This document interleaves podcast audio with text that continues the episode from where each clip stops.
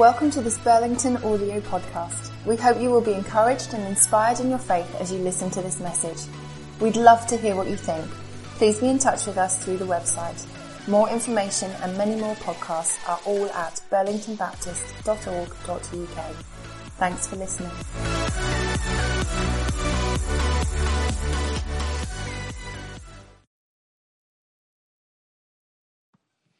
Great. Thanks, uh, Harriet, ever so much. So here we are, TED Talk Sunday. TED Talk Sunday began its life. Um, oh, it'd be great if I could have my slides. That would be really brilliant. Here we go. Okay. TED Talk Sunday began its life uh, in cracking communication. And once a month on a Sunday morning before uh, our celebration, uh, a number of us, and you're all invited, spend some time thinking about different ways that we communicate and how we can hone our communication skills. Uh, one of the things that we have particularly noticed and appreciated that a picture paints a thousand words. Let me show you what I mean. Nothing more can be added to a picture as powerful and as detailed and as comprehensive as that. And if you're bemused and don't get it, well, you just don't get it. And I think you're beyond help. Uh, in, in cracking communication, it, it came out of this, this kind of, this, this deep sense within me and within us that wherever you break us open as a community, we need to see discipleship at work. That we need to be passing on everything that God has given us. That if you have a talent, simply keeping it safe is not good enough. In the kingdom, we need to multiply. The, the, the, man who kept the talent safe, he dug a hole and put it in the ground and said, Look, I've kept it safe. I've still got it. I'm still good at it. It's still here, but I haven't multiplied it. Didn't get a very good hearing in the kingdom of God. And so whether it be leading a service, releasing service house, whether it be multiplying communities, whether it be others getting alongside to serve coffee, whether it be in preaching God's word, we need to be passing on the things that God has placed within us. And at the heart of that is, uh, a heart of that is what cracking communication is all about. And we've had some absolutely brilliant mornings when we've simply shared with one another something from God's Word, something of God's work in our life, something that we believe is valuable in God's kingdom to us. And they've been incredibly powerful moments. There have been times when I've said to them, I'm ready to go home now because I've been fed by God's word through our conversation. And so TED Talk Sunday is a way of us saying we want to open up that conversation and let everyone benefit from that richness of feasting on God's word that we've experienced and to create opportunity for us to develop and hone our skills and pass things on. So Simon Kosher, Joel Harris and Hannah Harper are going to speak. Let's do that again. I know we, who was whooping there? Who was in the whoop mood? Uh, that's Simon Koshat, Joel Harris and Hannah Harper Uh, are all going to share from the story of the prodigal son. They're going to speak for about seven or eight minutes, and then we're going to have one minute of absolute silence, no comment. I'm going to try and do that.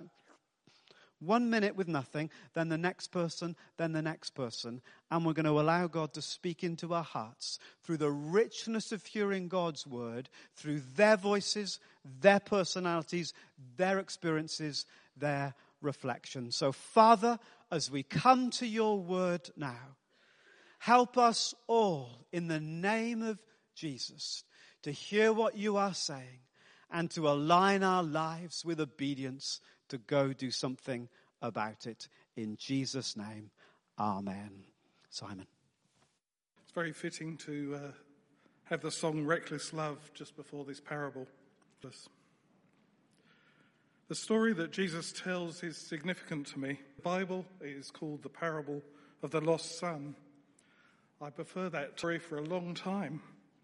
In November 2012, my youngest son, Mark, and I decided to take part in National Novel Writing Month. So I scrambled around looking for a plot and decided to use the outline of Jesus.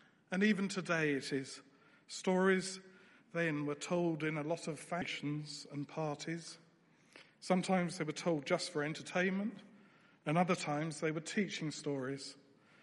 Jesus' ministry consisted of healings, miracles, and storytelling. But he wasn't a showman. Instead, he was motivated out of his love to do it. Today, our stories are lavish and on television or film, and a lot of the imagining is done for us. Jesus' teaching stories had a point, but he didn't explain the point very much.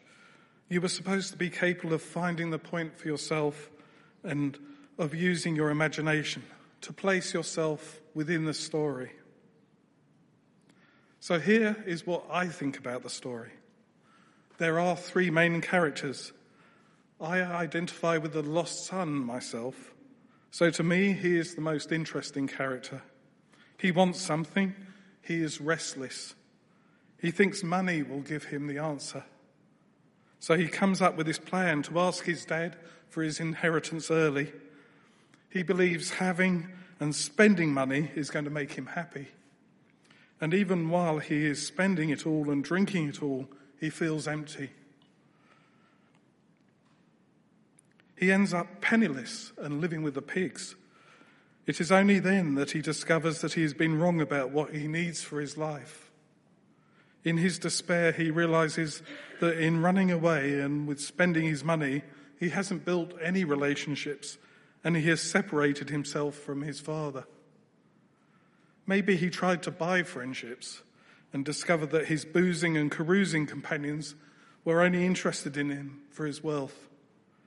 Anyway, it is in that moment when he hits rock bottom and living alone tending pigs that he comes to his senses and then he realizes it would be better to be a servant in his father's house than to continue as he was doing. So for me, it is a story about discovery.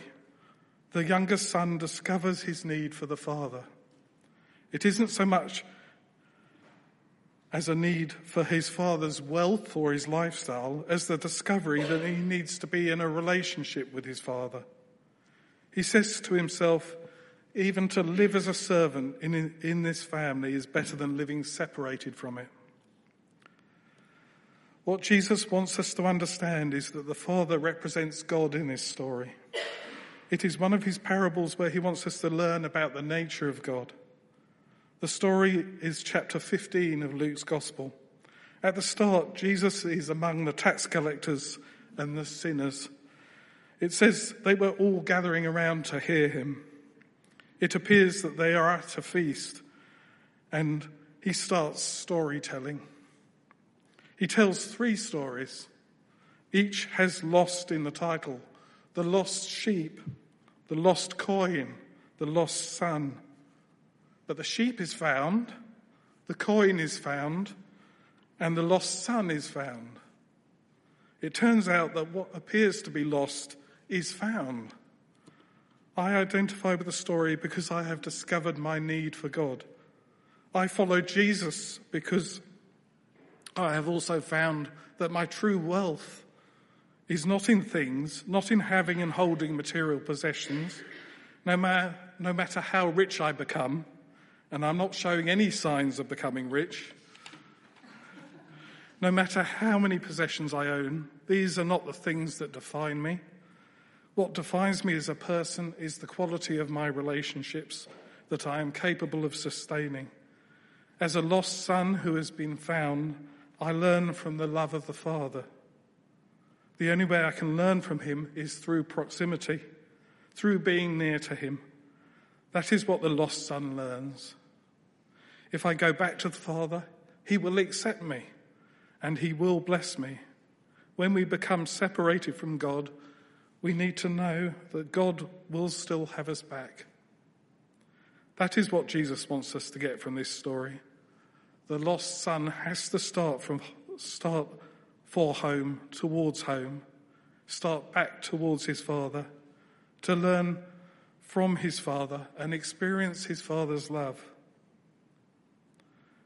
And to do that, he needs to be in the same household.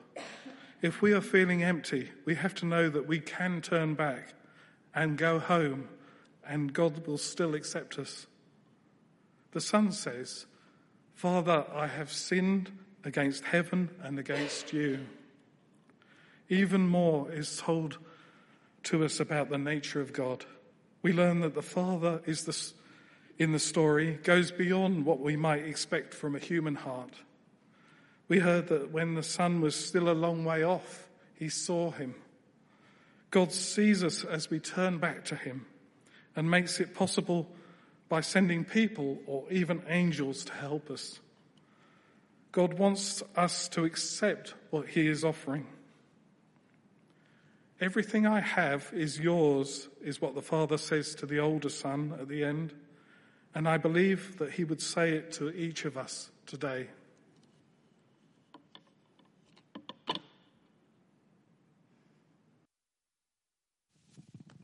Amazing, right? Well, so I just get set up, turn to your neighbour, and say one thing you're going to take from Simon's talk. Do that now.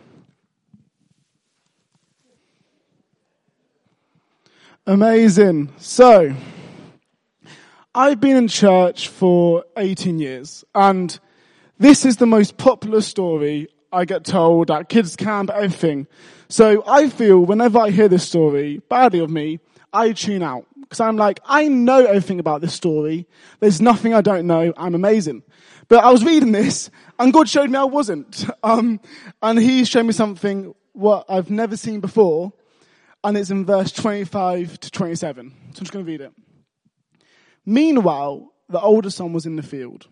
When he came near the house, he heard the music and the dancing. This is the important part. So he called one of the servants and asked him, What's going on? Your brother has come, he replied.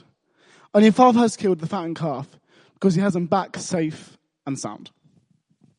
Has anyone ever Googled their illness?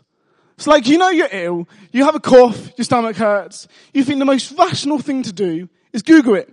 So you get your laptop up, you Google away, and it's like a few minor illnesses, then there's hundreds and hundreds of life-threatening illnesses. All rationale goes out the window. You're like, right, I'm gonna die. You start writing your will because you're gonna die. And you get stressed, you get shaken. At this point, you don't know what to do. So you book an emergency appointment. You walk into the doctor's appointment, all shaken, and you start telling the doctor, the person with a medical degree, what's wrong with you. You're like, I'm gonna die, I'm gonna die, I'm gonna die, and you're stressing. I did this the other week, it wasn't good. And then they go to you, you're just tired. Go home. And you walk out of the doctor's, tail between your legs, head down, feeling full of shame. Because you went to Google was something unreliable before you went to the professional. We can waste so much time and effort on worrying about stuff, what's actually nothing because we went to the wrong place to find answers. This is what's happening in the verse we read. So, the older brother, he's working in the fields all day, he's tired, he comes home, he sees a lit party over there, he's like, oh, what's going on? And instead of asking the father who understands the party, who's running the party, he calls a servant over. And at that point, the servant would be seen as lower than him, lower class. They wouldn't be seen on the same level. So he calls the servant over and he asks the servant what's going on. And the servant gives him an answer, and the son gets angry because the servant gives him a perspective what the son isn't good for, what the son doesn't get because they're not on the same level. If we skip ahead in the story, we see that the father gives a perspective as well of what's going on. The servant has given an earthly perspective, and the father gives a heavenly perspective. The father says, My son, you are always with me, and everything I have is yours.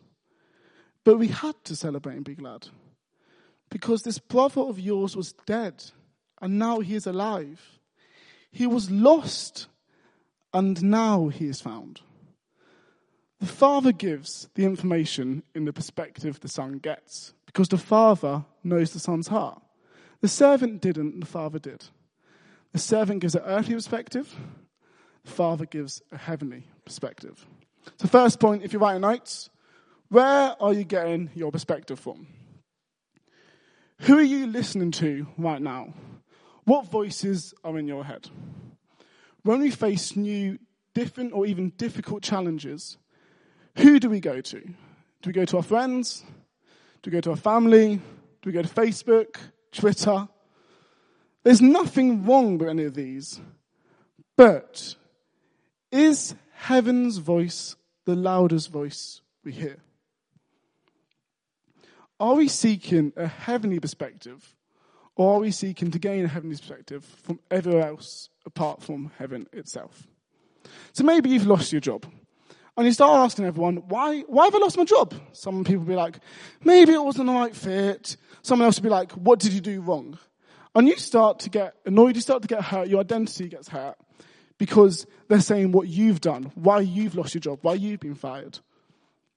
But if you've gone to God first, God might have said, I've taken you out of that job and you have to trust me. I'm making you free to prepare you for something that's just around the corner. Something that's greater than anything you've done before. But you just need to have faith. So, first of all, where are we getting our perspective from?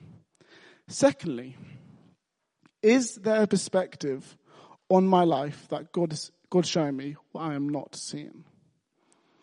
When we seek others to validate and answer things that are going wrong with our lives, we get an earthly perspective, quite like the story.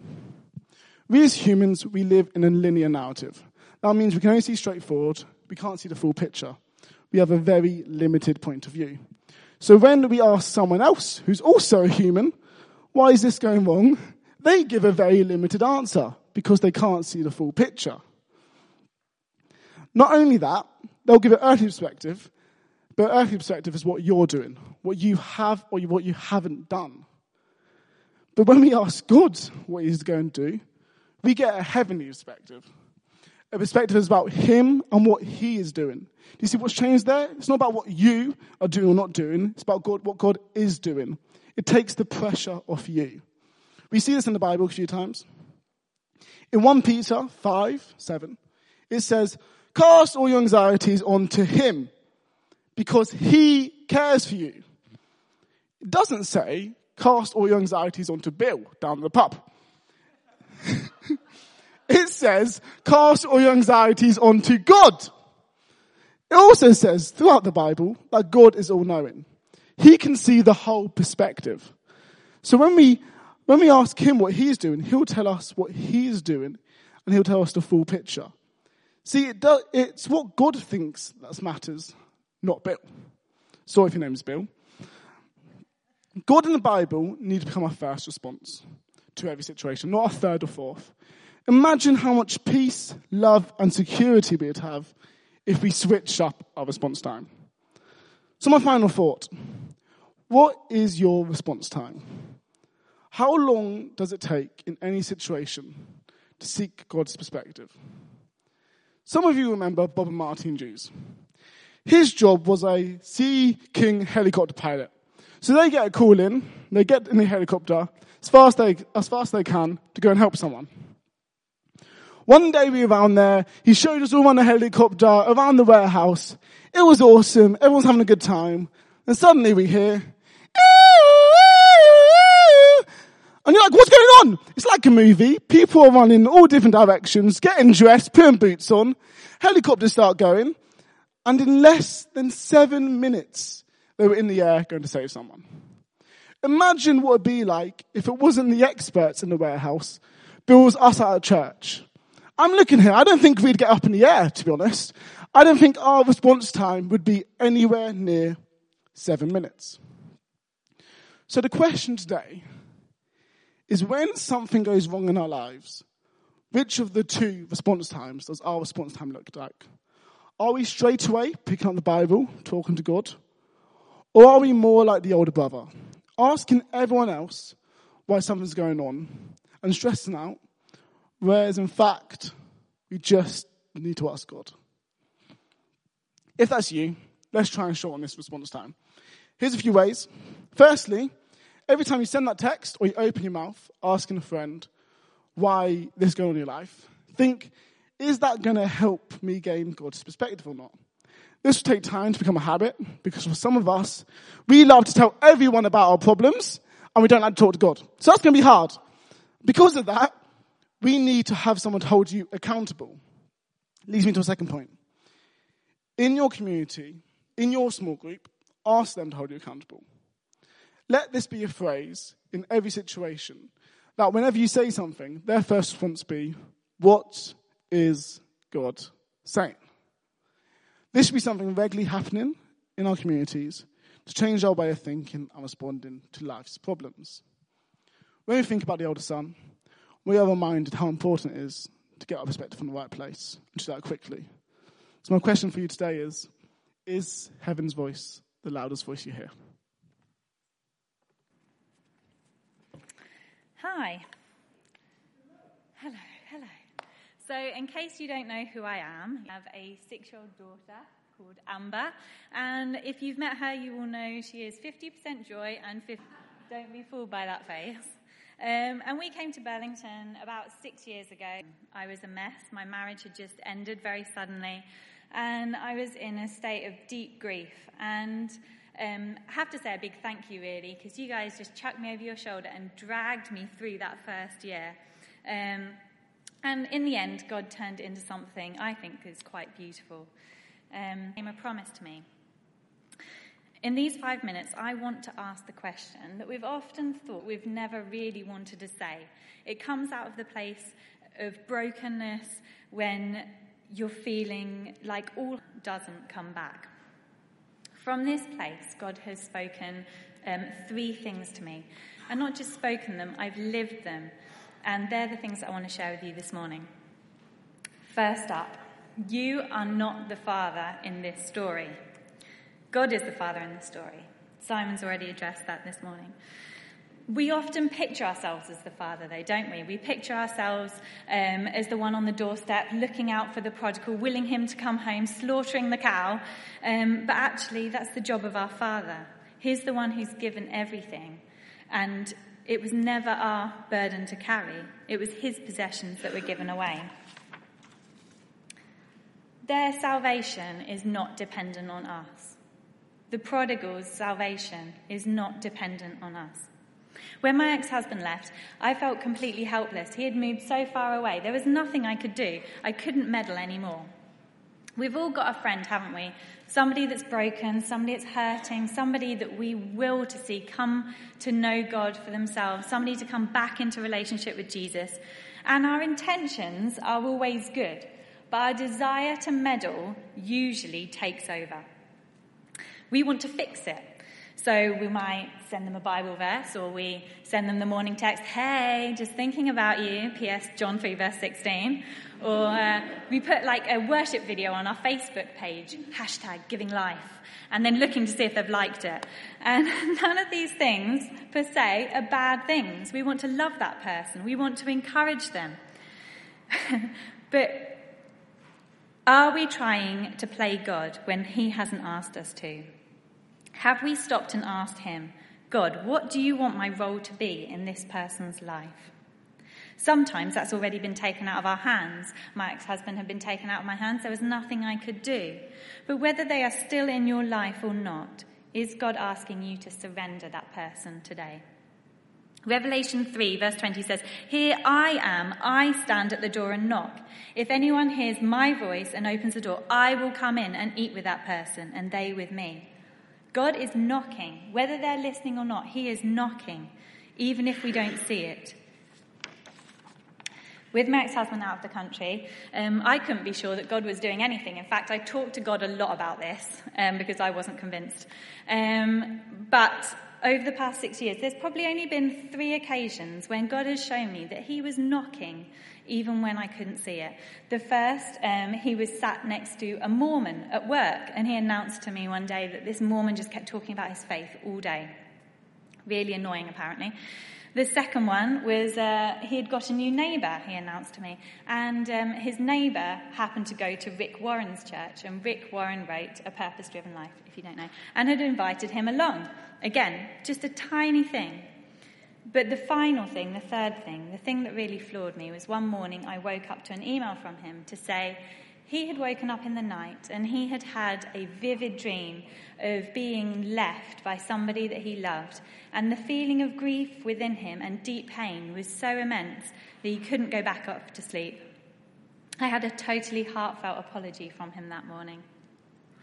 I am more convinced than ever that God pursues his prodigals in a way that I will never know or could ever fathom. I'm going to say that again. I am more convinced than ever that God pursues his prodigals in a way that I will never know or could ever fathom. And I think that's a truth that some of us need to hear this morning. So if we're not the father, and if you're here, there's a good chance you're not the prodigal, then who are you? Well, you are, in fact, the brother. And no one wants to be the brother, do they? I mean, he doesn't really come off well in the story. We wouldn't really pick that. But there's so much that we can learn from him. And I'm just going to take one this morning. And that is that you've got your own job to do. About the brother, it says, All these years I've been slaving for you and never disobeyed your orders. The father still had work for the brother to do. When I moved back here, I met single mums from day one. In Sheffield, for 10 years, I met one single mum. I moved back here, I can go to Sainsbury's, soft play toddler groups. I always met a single mum, and they usually had a similar story to mine. But what had I got to share with these women? I was maybe six months in, a year in, I was broken. I mean, I was a wreck, like I hadn't got anything. But God could see my heart.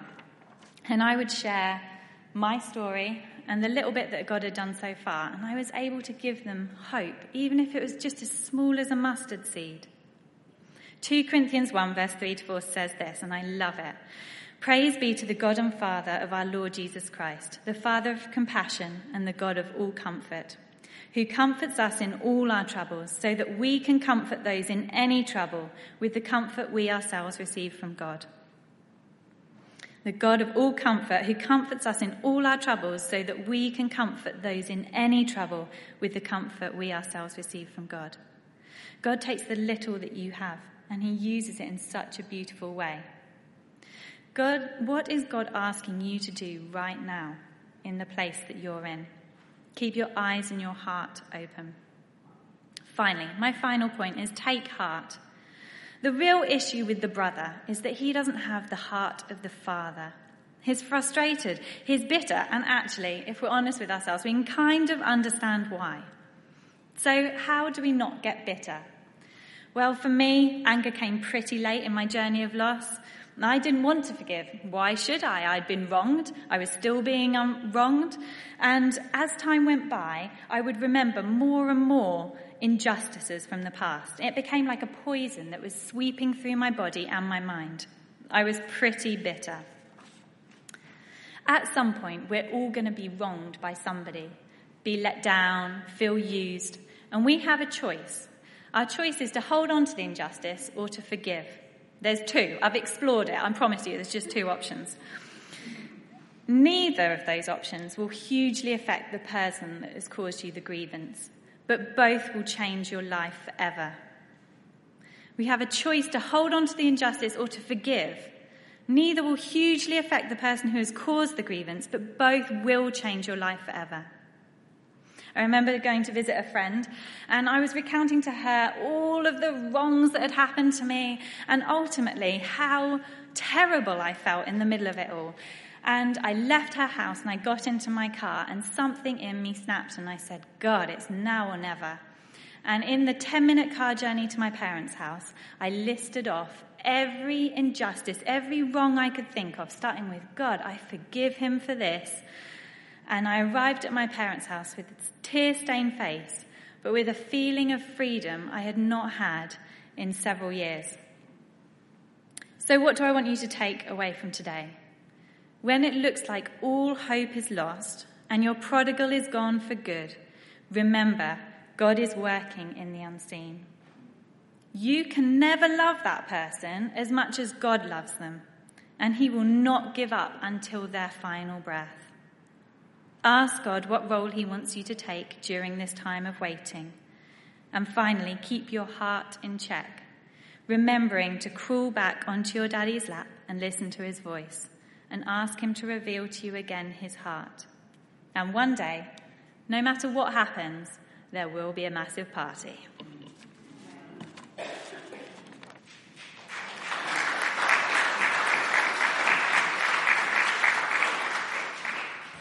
So good, hey?